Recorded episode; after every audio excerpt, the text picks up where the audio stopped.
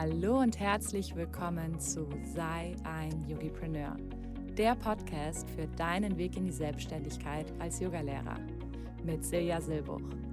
Ich freue mich so sehr, dass du heute wieder eingeschaltet hast. Viel Spaß bei der heutigen Folge.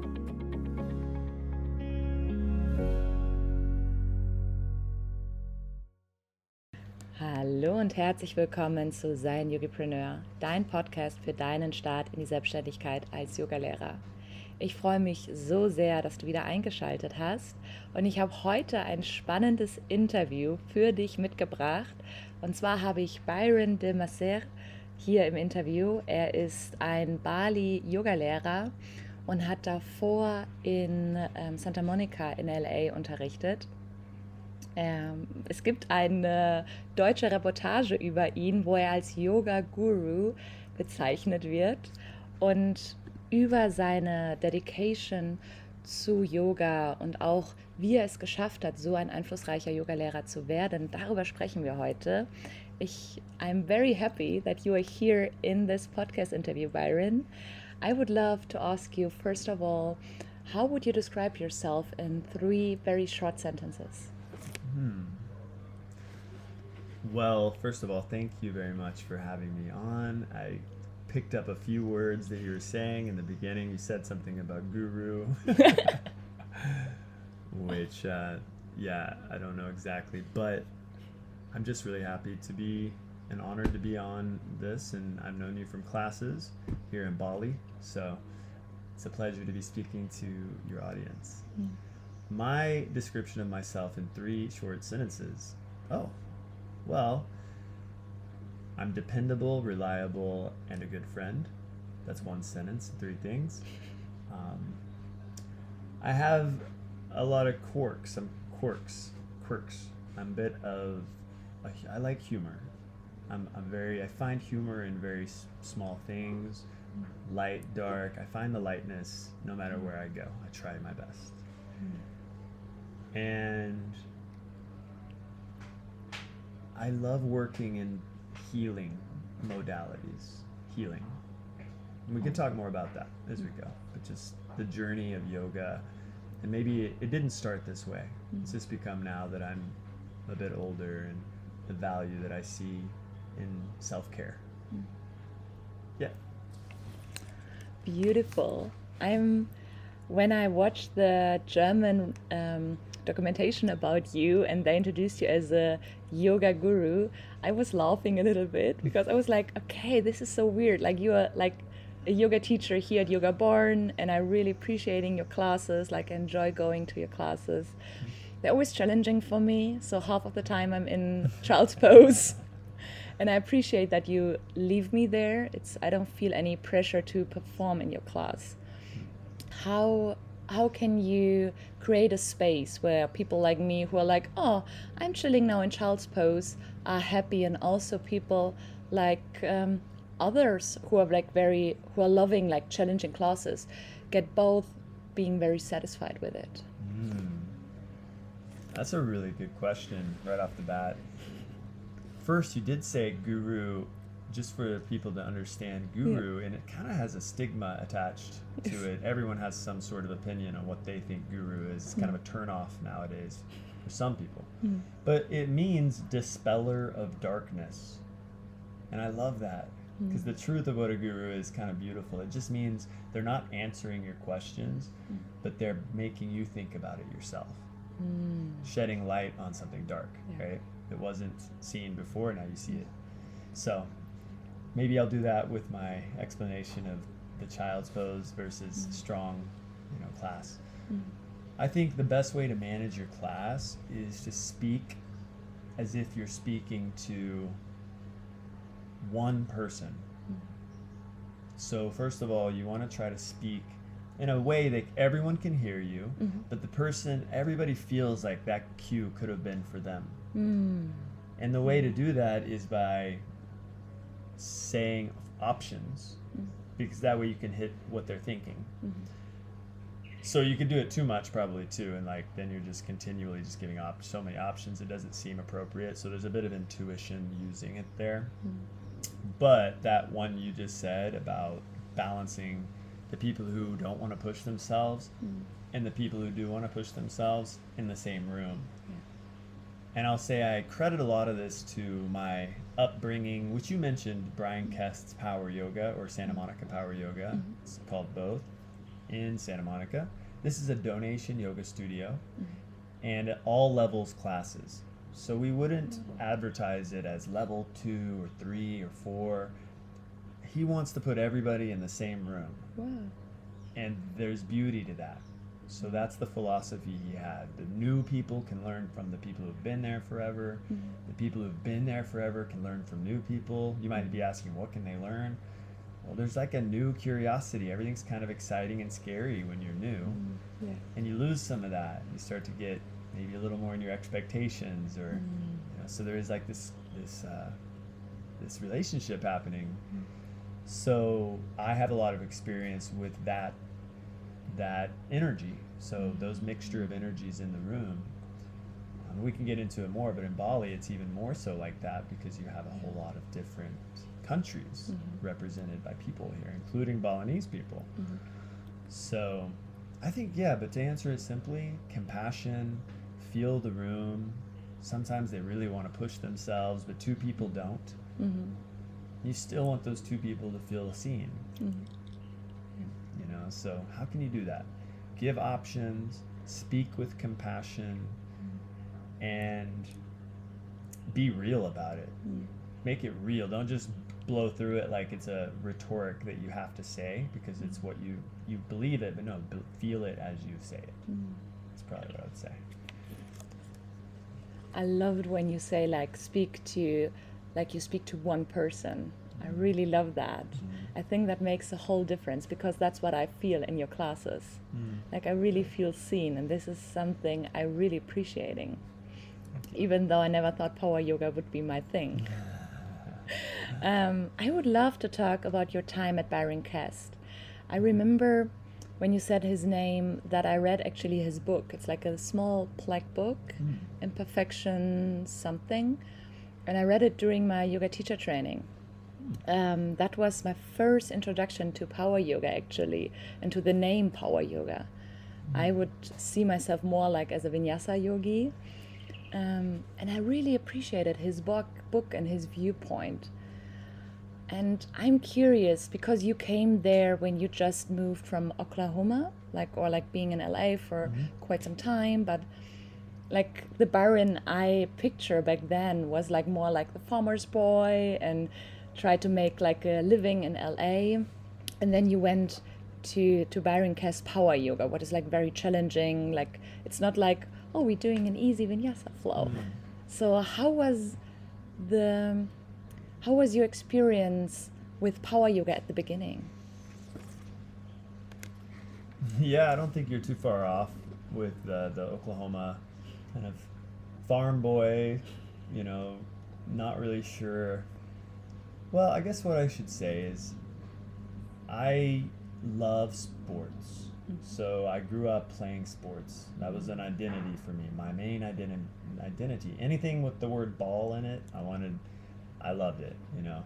Also like not hockey and not like some of these uh, like wrestling and stuff like mm-hmm. that, but anything that basketball, baseball, football, soccer, mm-hmm. all these things.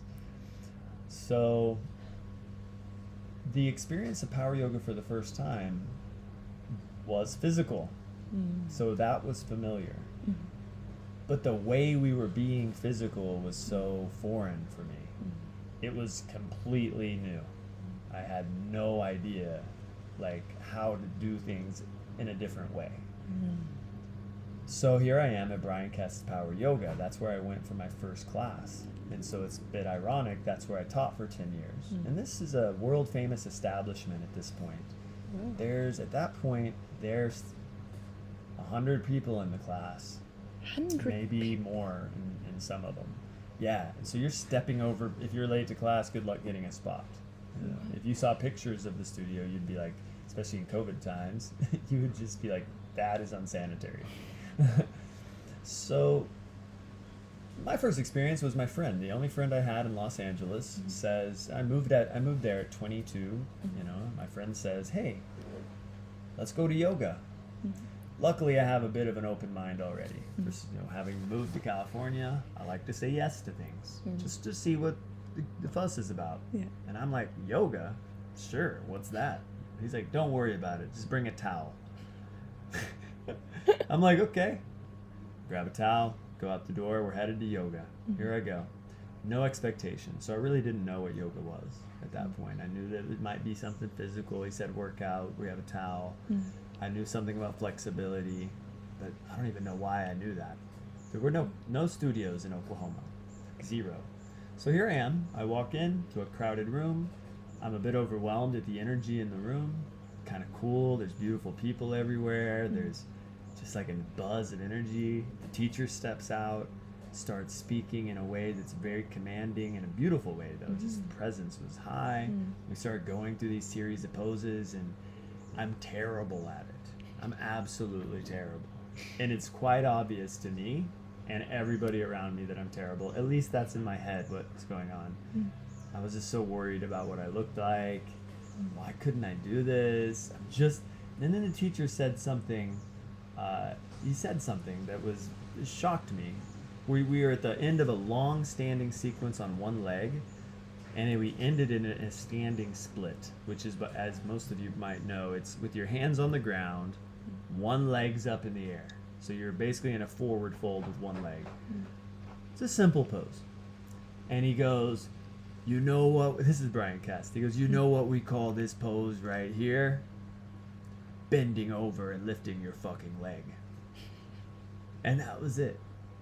He says something so simple, and as a man yeah. who thought I was doing some amazing Indian stretch that was going to reach enlightenment or whatever, he just put it in a perspective that was like, you realize what you're doing right now is so simple, mm-hmm. and any havoc, any strain, you're creating that. Mm-hmm. And I was like, okay. And something clicked with me in me mm-hmm. where I wanted to do it again, mm-hmm. and then I wanted to do it again. This was a donation-based yoga studio, so I could show up without the pressures of other people selling me things. Mm-hmm. You know, Brian's whole thing was universal love, universal will mm-hmm. provide for you, it'll give yeah. you enough. So this donation concept resonated with me as well. Mm-hmm. As somebody without a job, moving to a new city, trying mm-hmm. something new. And also, I started to notice I wasn't listening well. Mm-hmm. Not just well, but I was incapable of listening and sweating. And doing all these things simultaneously, but I also need to listen to the teacher. And that was the most compelling for me to show back up and tackle. Tackle as in like go into that that fear of mm-hmm. why what's wrong with me. So I started to listen better. And that became my practice. How well can I listen? And naturally my body became more flexible and strong for yoga poses. Mm-hmm. Yeah, and maybe fast forward two or three years, and I'm, I had my own struggles. It took a long time. I was a slow learner. Mm-hmm. But I felt so incredible and amazing after the classes. Mm-hmm. That's all that needed to happen for me to come back. I heard you already saying in one of the interviews I watched as a research um, that you shared like, oh, I was a terrible listener. And that, like, it was very odd for me because maybe I'm at the at the point right now where I'm like, listening, isn't that something that is very normal? So I would love to dig a little bit deeper in that. What do you mean with you weren't a good listener? Like you weren't, like when somebody said, Byron, be careful, there's a traffic light, it's red, and you were like, oh, fuck you. Or it was more like deeper listening into that, what's actually the meaning between the words. Gosh, I do love the listening topic. So it will, at that point, mm-hmm. it was superficial listening. It was I wasn't even able to hear the words that the teacher said and recite them back to you a second later. I was too busy bending my knee and doing this pose and sweating, and then there's eighty-five people around me. How do I pay attention to them at the same time? Mm-hmm. Like, it's, it's probably a control thing. Mm-hmm. Where you're like so used to controlling certain elements, and you if you keep controlling them, mm. you can't listen at the same time. Mm. So I needed to learn how to let go of certain things so that I could pay attention to what was really the point of being there. Mm. So um, yeah, I kind of lost my train of thought a bit on the listening topic because it's put, kind of put myself there and was like feeling those moments, and they were just so profound and real. Like, I think I'm, oh, this is where I wanted to go. I think we all have our our different traumas and our different conditioning growing up. And as a man, I think the tendon, the general, nothing is absolute, but the general male mm. is not as good of a listener as a woman is. Mm. And we could go on on that for a whole nother podcast, why that would be. uh, maybe it's just to keep it simple. Maybe it's because we're told to be tough, not cry, and these types mm. of things. And and so we learn how to kind of shut certain things out, not listen completely and wholly. We need to move on to the next thing, that masculine energy. Mm. For me personally, I lost my father at seventeen years old. And from the ages of eleven to seventeen, mm. he was in the hospital, in and out. So at eleven, it was kind of like I lost my father mm. in a way, so at seventeen officially. Mm. So this was a huge part of the beginning of my yoga. Now, I'm not talking about the trapped emotions from crying. This wasn't really coming out until later. Mm. But what I am talking about is the inadequacies I had as I developed a rebellious side to authority. I didn't really like listening to anybody, to tell you the truth. So anybody who wanted to tell me how to do something, I knew how to do it better. At least, I didn't even think I knew how to do it better. I just didn't have the, I didn't even rationalize it. I just didn't want to listen to them. Mm-hmm. I had other people in my life trying to step into the role of father, and I didn't mm-hmm. want that. Mm-hmm. So I'm just kind of getting into, here I am showing up twenty-two, twenty-three to yoga with this downloaded now into my my psyche, my my life, my body. Mm-hmm. I now I'm a rebel that doesn't listen. Yeah. And now I'm in a listening experience in class. The teachers don't demonstrate there. You can't watch anything. Mm-hmm. You can watch the eighty-five people do yoga, but the, it's too big for like to watch a teacher in the back row. So they just walk around. And this is why I do this a lot. I walk around a lot, mm-hmm. feel the energy of the room, and I try to get people to listen mm-hmm. because I know how profound the experience can be yeah. when it's almost like you're listening to your podcast mm. and you just get lost in the conversation. Mm-hmm. Only the conversation is different. It's like between your body and your mind, and then the instructor is kind of like on the side. You hear some of the things they say and not, and like who cares sometimes. Other mm-hmm. times it's like it provokes you. And so, yeah, I just think about, like, the relationship with my father probably had a lot to do with my experience listening as well. Mm. And then the deeper listening started to come in later as, like, I think what you were alluding to is that deeper listening to how you feel. Mm. Like, how do I feel? What do I need? Do I need to rest? Mm. Which, by the way, as a man showing up to yoga, to have somebody tell, to be like a maternal presence mm-hmm. or paternal, but either way they are caring for you mm-hmm. in a way that makes you feel like you can chill. Mm-hmm. That's like unheard of. Men are not used to this energy. Mm-hmm. So we can get into this maybe in another podcast or this one later, but getting men into yoga is really important. I'm sure a lot of you guys, girls listening, would love for your husbands, your boyfriends, your brothers, your fathers to have it. Mm. Here's the key. Bring them to yoga with you one time, maybe, maybe not at all, but maybe one time max. Mm. Then drop them off at yoga mm-hmm. and then leave them there and let them do yoga by themselves mm. in a room full of people they don't know. Mm. That way they can let go of any image, identification they're not aware of, mm. that they're going to try to pretend to be something else yeah. there for someone else. Mm. And then they can just have this experience. They might come back. Mm-hmm. You know, they may not want to come back if it's just with you, and they'll never come back by themselves unless they're mm. just a, an, an exceptional outlier. Mm. So yeah, just a little info on, on how to get men, your men, into yoga, which we need in this world. Mm. That's a good advice. I did it uh, not in a good way with my ex-husband. I took him with me to yoga, and it was the weirdest experience ever. It wasn't good. Like, I would not recommend that. Like, your way is so much better. Yeah. Um, when you say we need more men who are practicing yoga, I would love to dig a little bit more in it before we going more into your experience as a um, studio yoga teacher, because I find that very fascinating.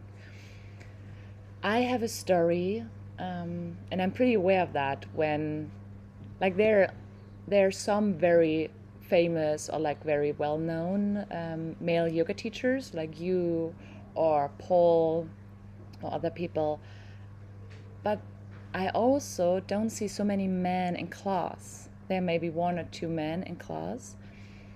So I'm wondering, how is the experience to be maybe the only man in class?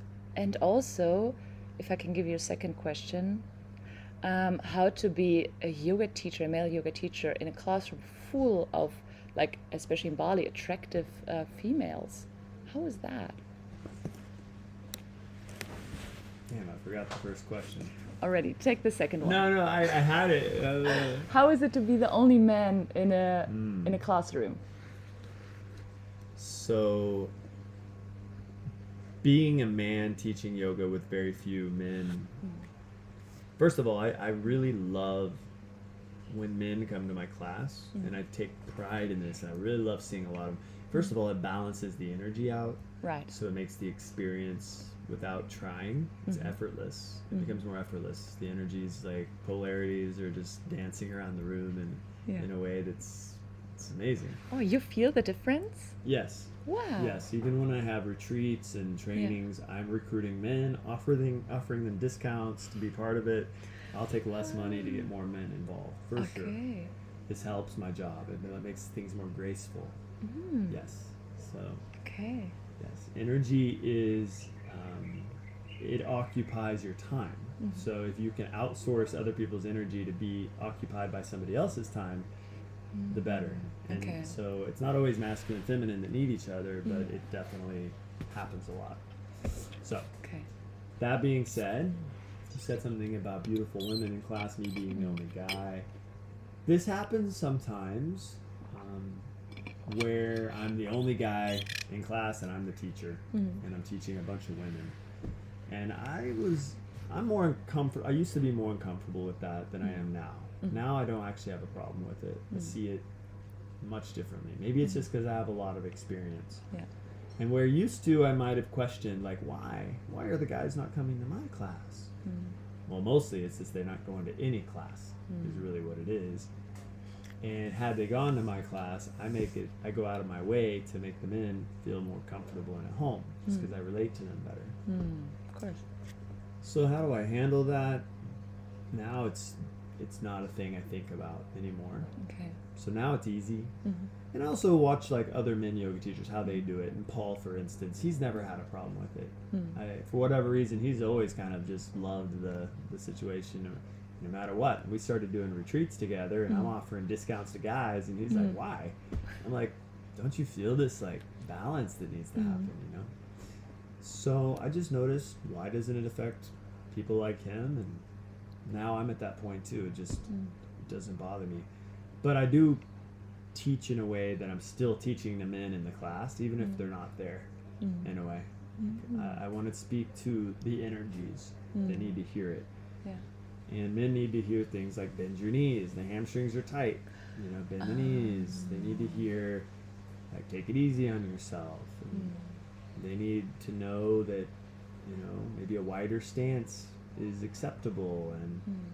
give them the cues to really focus on their upper body strength. That way they feel like, oh, wow, this, this is stuff I've done in the gym before, if they are, in, in fact, in the gym. Yeah. But, yeah, and I might have danced around the question a little bit, but I hope that answers it. Yeah. Cool, thank you. Yeah. I really love that when you said, like, oh yeah, I'm even teaching the men even though even though they don't show up. So you like acknowledge the energies that is like there in the room. Mm-hmm. I really like I really felt that in my body. Yeah. Beautiful. I would love to speak about your experience also as a committed um, studio teacher at Byron Kest um, studio. The reason why I was very interested to do the interview was when I heard you in another interview, you said, like, okay, I got so many classes, or I got like at the level where I am right now because I was very dedicated, and I I saw yoga as a job and not as something, as a hobby or something nice to do next to something, but I was very dedicated. I was there, I was showing up. And I feel, um, especially in the community that I have, that a lot of women or German women have, an, have a hesitation to see yoga as a real job or really dedicate themselves to it. I think it's easier to see it as a hobby. So I'm curious if you always had that shift in your head, like when you found something you're good at, that you're doing it and you're fully dedicated, or is it something you learned? I first need to share that I am terrified of publicly speaking. Wow. Not not today. Okay. But in the past. Okay. Before teaching yoga, I lived in L A before I took some acting classes. Yeah. The reason I took the acting classes was to overcome that fear, or at least to force myself to face it. Wow. So you asked a lot of good things in that one question, which prompted me to think about a bunch, but I wanted to at least mention that to give hope to people out there that are just yeah. terrified of, te- of speaking, yeah. that's number one. The second thing is that yoga changed my life before I taught it. So yoga changed my life, and I needed it. Part of it is I needed it to learn how to publicly speak, because I was doing this now in front of people. I was facing fears. Mm-hmm. Well, yoga, if you haven't done much research into the philosophy, one of the number one reasons of practicing yoga is to confront fear. Mm. So it's the perfect prime primer to go into that thing you're scared of. Mm. So that's what I did. I did yoga. I would go to this acting class or publicly speak, mm. did it, repeated, did it, repeated, over and over, weeks and weeks, months and months, years and years, mm. um, to the point where now I'm loving yoga for different reasons. Different things are happening. I've reached a different phase. Mm-hmm. So, yeah, just knowing that that the dedicated yoga teacher mindset that I brought into my career mm-hmm. happened because it profoundly changed my life. Mm-hmm. I didn't think about being a yoga teacher seriously oh. until, you know, I really, a year before I did it.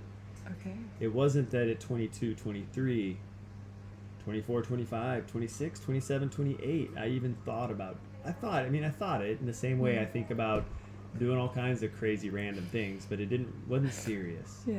It became a real thought when I, I knew the heart alignment. I knew the alignment was there mm-hmm. with me. Like, this is something I could do. This mm-hmm. is something I might be meant to do, mm-hmm.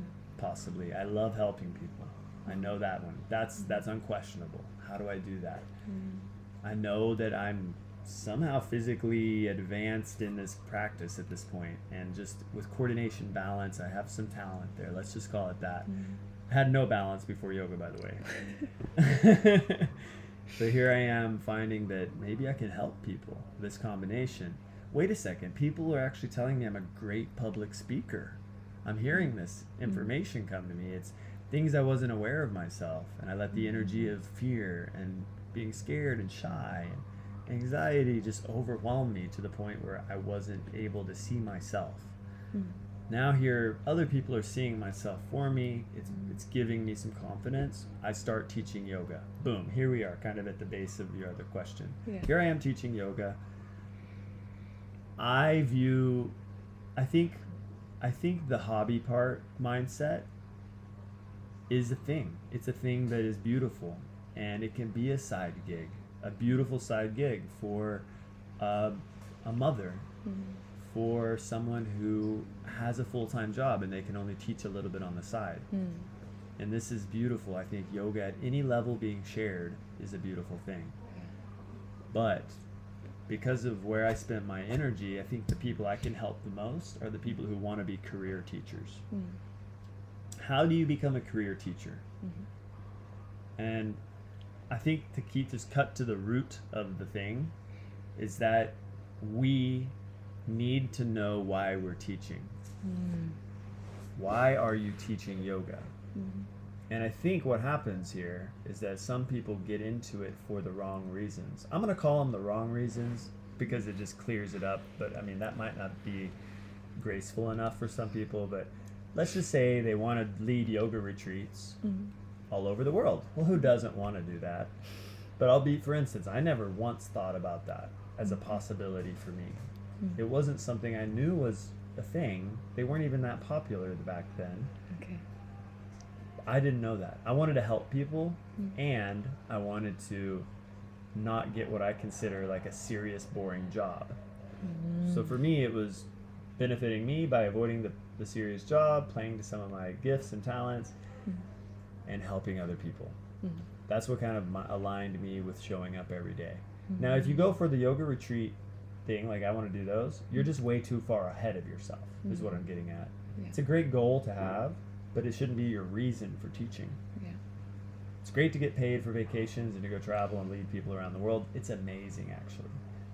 Coming from someone who never once thought about it until approached by a company who wanted me to do one for them. They, they were like, yeah, we heard you're a pretty well-known teacher. What do you think? Mm-hmm. And I had to look up and be like, you think I'm a well-known teacher? That's so amazing. Thank you. You know, it was like such a compliment. I was like, I had worked so hard for so long that I wouldn't, I wasn't listening to those. I wasn't available for those people to even listen mm-hmm. to.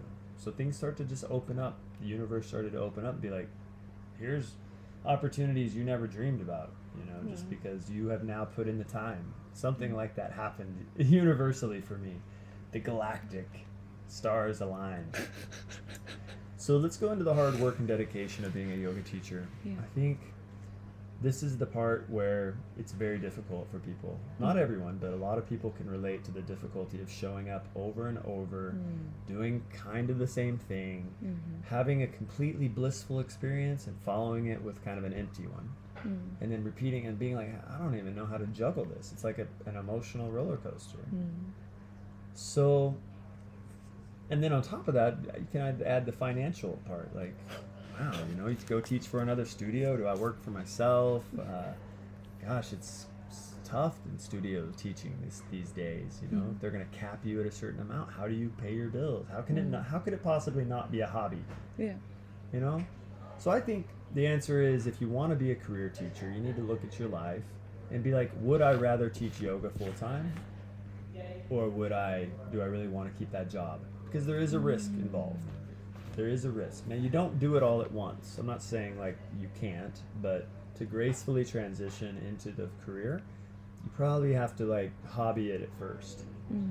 and be smart about the letting go of the job. I don't want to just a bunch of people quitting their job right after this podcast podcast be like, Byron said I can go all in and it'll all work out. The universal, uh, yeah. The stars will align.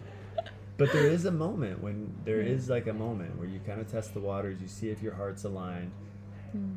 Getting used to rejection, or what you might perceive as rejection. It's not even really rejection, but like where somebody might not come enjoy your class, or a studio might not let you into their studio. This is all perceived judgments we're having on ourselves. I don't even think they're real, mm. but we think they're so real because we feel a certain way.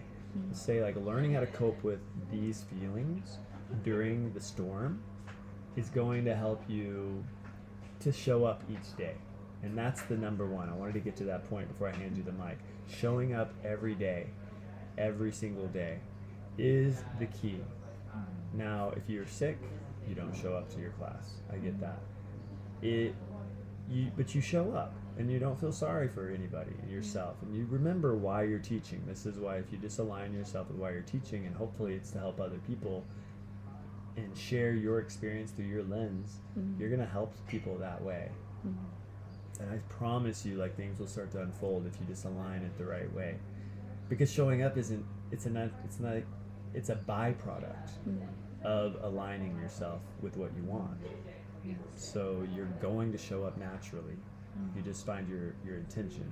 If your intention's off, and then you just show up and show up and show up and show up. I've been there. Mm-hmm. I think a lot of us have been there. My my intention will shift a bit, and I'll be like, I should be showing up for the money. Yeah. I'll be showing up for the, because I just have to, and then I get burnt out. Mm. And burn that burnout is a familiar thing for career teachers. Mm.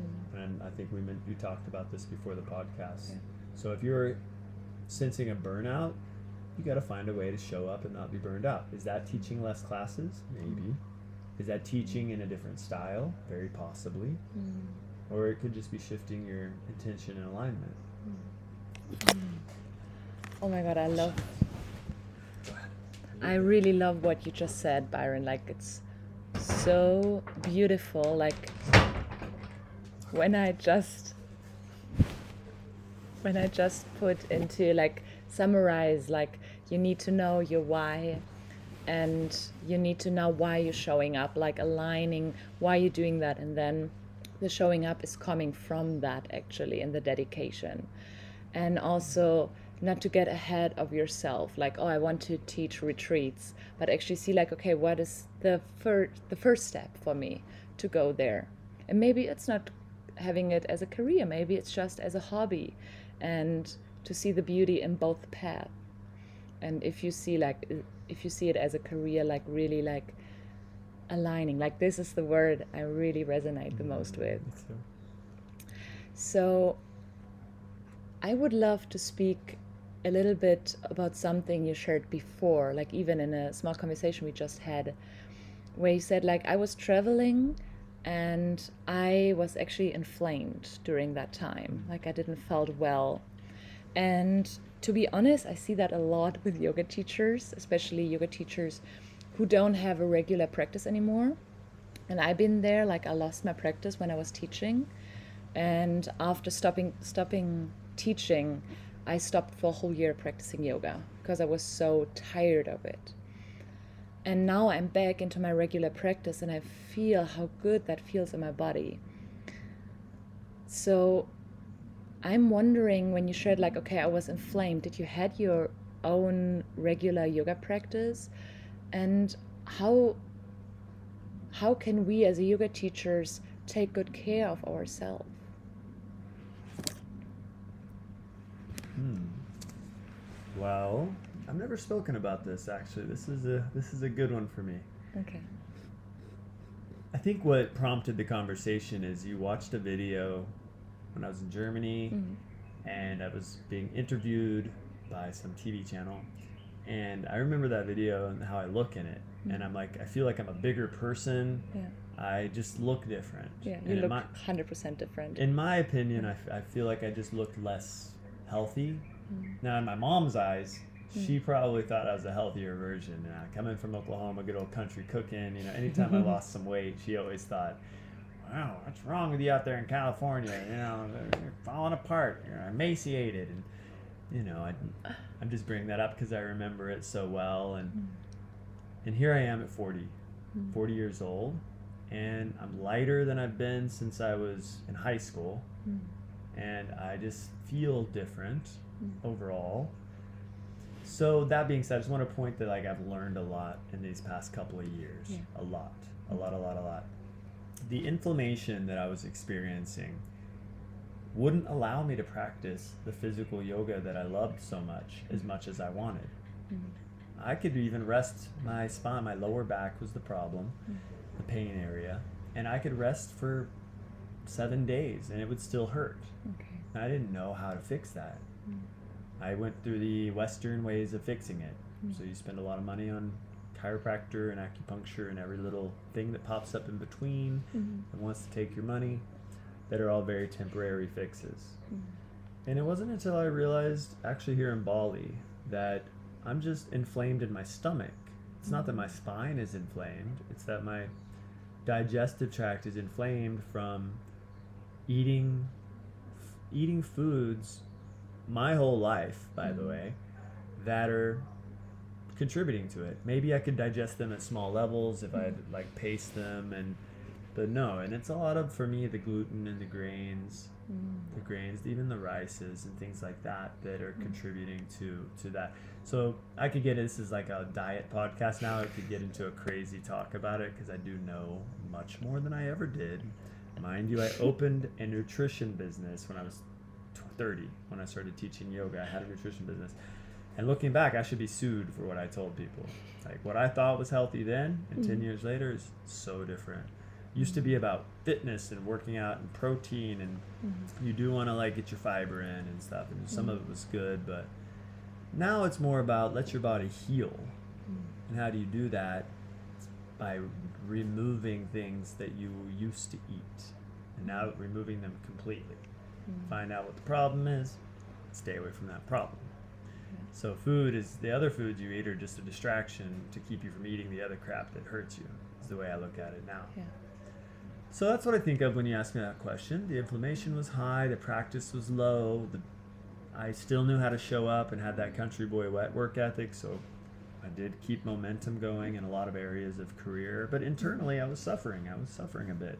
Mm. It's like I didn't see myself at thirty, forty years old being as healthy as I am. I didn't think it was possible. I thought degeneration of spine meant mm. decline, decline, decline. Mm. Like you don't go to get better at a certain point, you get worse and worse. Yeah.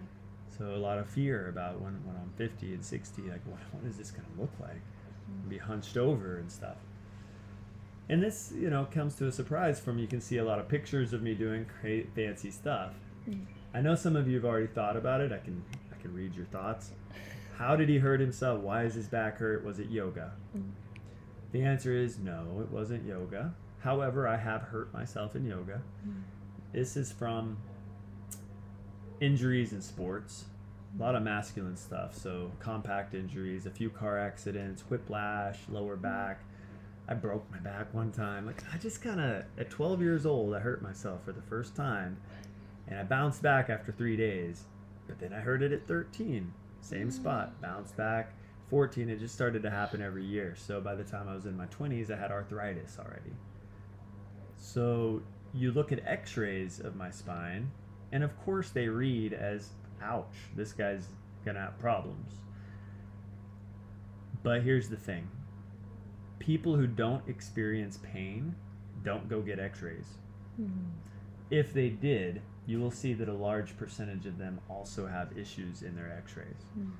So that tells me that the pain is coming from uh, all, let's just put it this way, people who have pain go get x-rays. Mm-hmm. So that all the studies are done on people with pain and x-rays. Yeah. They don't realize that the x-rays are also pretty similar, even with a healthy person with no pain. So where does the pain come from? Mm. Hmm. Now I had to dig. It's coming from the foods you eat. Mm. So boom. That's that's the answer to that question. I hope that was enough on topic for you. It was beautiful. I love like that you pointed out, hey, what we eat is actually like the most important thing. And I think that's what most of the Western world don't really pay attention to. That, or as even as a yoga teacher, like I think it's so easy to be in to going there in, into the rat race as, as well, and then eat what it's like easy to cook and easy to make or easy to get, um, and also see that what we eat is actually yoga as well. Yeah. I forgot. And what I find very interesting, because I'm. I'm vegan with eggs here and there, and I realize even me being a vegan, I can eat very unhealthy as well. So I became a vegan because of um, yoga. Like when I listened first time to Lokasamastasukinu Bhavantu, it clicked for me. It was like, oh yeah, that makes sense that I stop eating anything that is hurtful for animals. Um, and still I see like, oh, like gluten isn't good for me. And um, oh, actually, like my huge consumption of sugar isn't good for me. So I think putting that focus there as well as a yoga teacher is really important. Listening to our bodies is what we're taught in yoga, mm-hmm. but it's not what we're taught in Western culture. Yeah. Western culture is like, hey, look at the evidence. We have people before you who have done this recently in these mm-hmm. studies, and even though the variables might be completely different than like what you are. Mm-hmm. So we're taught not to listen to our body yeah. by cultural standards. So this is the the problem, right? Yeah. And as you mentioned, you went vegan, but you can still eat unhealthy. If you're able to still listen to your body so in, intimately, you'll know when it's off, yeah. when things are inflaming, yeah. what's affecting you, how. So yeah, I just had to chime in and say that because like yoga is teaching us to listen to our bodies, and when you go into deep philosophy, mm-hmm. you have the koshas mm-hmm. and the layers of our actual body. Yeah. So without getting into all five five layers, I believe, the first one is the food body. Mm-hmm. The physical body is actually translated into food body mm. of what we are. We're consisting of our food, mm. which is, you are what you eat. Yeah. Literally, like, this is a saying in America we say, you are yeah. what you eat. It's yeah. just absolutely, absolutely true. Yeah. Beautiful. I would love to come slowly to an end, and I would love if you could, because you're also teaching teacher trainings here in Bali, and I would love for my community that you get them some advice if they want to start to become a yoga teacher. Like, what are your three best advice to start the career as a yoga teacher? Hmm. Okay, no advance warning on this question. Three things to help people with it. They want to take a Y T T? No, they did the Y T T. They already did the Y T T. Yes, and now they to want to help s- them go into the yoga teaching yes. world. Yeah, they are like totally in it. They want to start, you know, like they're like small horses who are ready to mm, to okay. race. Number one, ask for what you want. Okay. That's number two, three mm. as well. No. It seriously is maybe the most important one mm. as far as getting somewhere with your career. Yeah. You have to ask for what you want, and you you also need to be strategic mm. with, like, in other words, like in a business way, like, do I want to be a studio teacher? Let's say the answer is yes. Mm-hmm. What are the top three studios in my area? Mm-hmm. Boom, boom, boom. Mm-hmm. Go to all three studios. Mm-hmm. Don't just go to your one studio. Like, I see this happen, and, t- and teach yeah. and keep taking class with your same teacher you love. That's really not going to be able to open doors for you because they're way mm-hmm. ahead of you. Mm. Go look. So this would be number two. Mm. Well, it's kind of number one too, but either way, ask for what you want to directly to, like, the teacher that you want to sub for, because mm-hmm. eventually you've got to sub classes. You yeah. got to get into the studio first, yeah. get on the sub list, but then you want to sub classes, and you'd be shocked to know how many of us need you. We need people who personally introduce themselves, yeah. who show up to our classes regularly enough.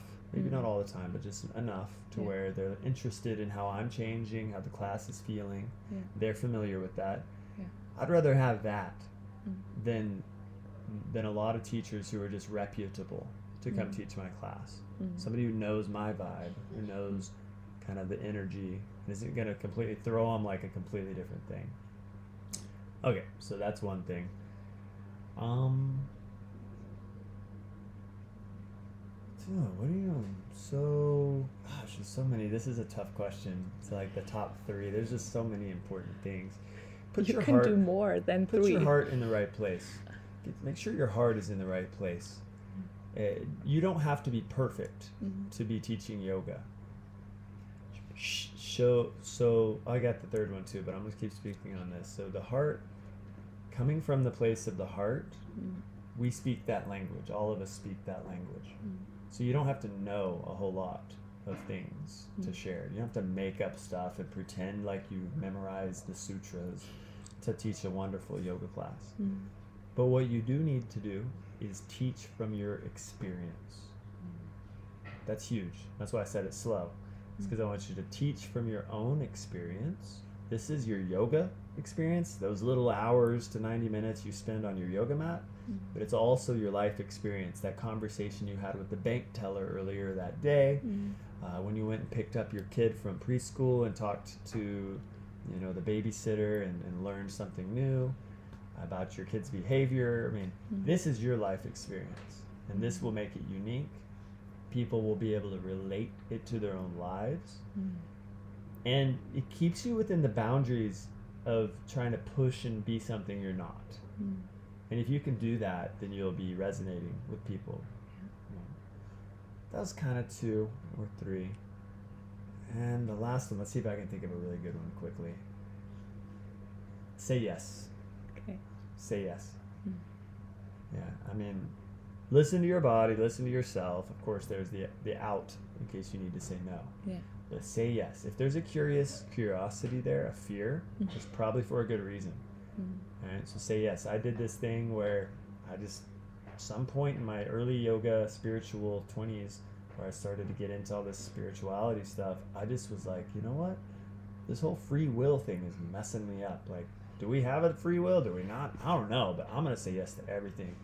Anybody that asks me to, to do something, I'm just going to say yes to it for now. Yeah. If normally there's a fear there, I'm going to take that new class. I'm going to try that new thing. I'm going to go on that new hike.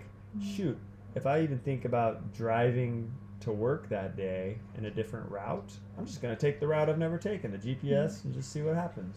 Yeah. So just that mentality of saying yes, especially when you're subbing yoga classes, you'll become a go-to sub for somebody. And this is how I grew, grew my career. And once you become a go-to sub for somebody, that is a really good place to be. You're reliable, that mm. thing I said earlier. Mm. Reliable and dedicated, and they will see that. Mm. And guess what? Nobody pops out of the womb and is in a wonderful yoga teacher. They're like, hey, wow, look at me, I'm a great yoga. No, we go through ups and downs of life. Life makes us prepared to teach yoga. And even once you're prepared to teach it, you're still not great. Why are you not great? Because experience is the only thing that will make you great. Yeah. So experience. So all these answers I gave you are just to give you more experience. And once you get to the more experience thing, mm-hmm. you hit a place where it's easy. Mm-hmm. And if you hit a place where it's easy, then it's graceful. If you hit a place where it's graceful, then I don't know what else you need in this life. Mm-hmm. Oh, I really, really love your answers. Thank you so much, Byron. Thank you. I enjoyed the conversation with you so much. I hope everyone who's listening is had did enjoy the conversation as well. I will put everything about Byron in the show notes. And yeah, is there anything else you want to share? I just want to thank you again for having me. And I love sharing my story. And I need to learn more German, because all I can remember from my various trips there for right now is Wie geht's dir? Yay! Mir geht's gut! And uh, Scheiße! And I'll leave it at that. Thank you. That's a wonderful conclusion of our interview. Thank you.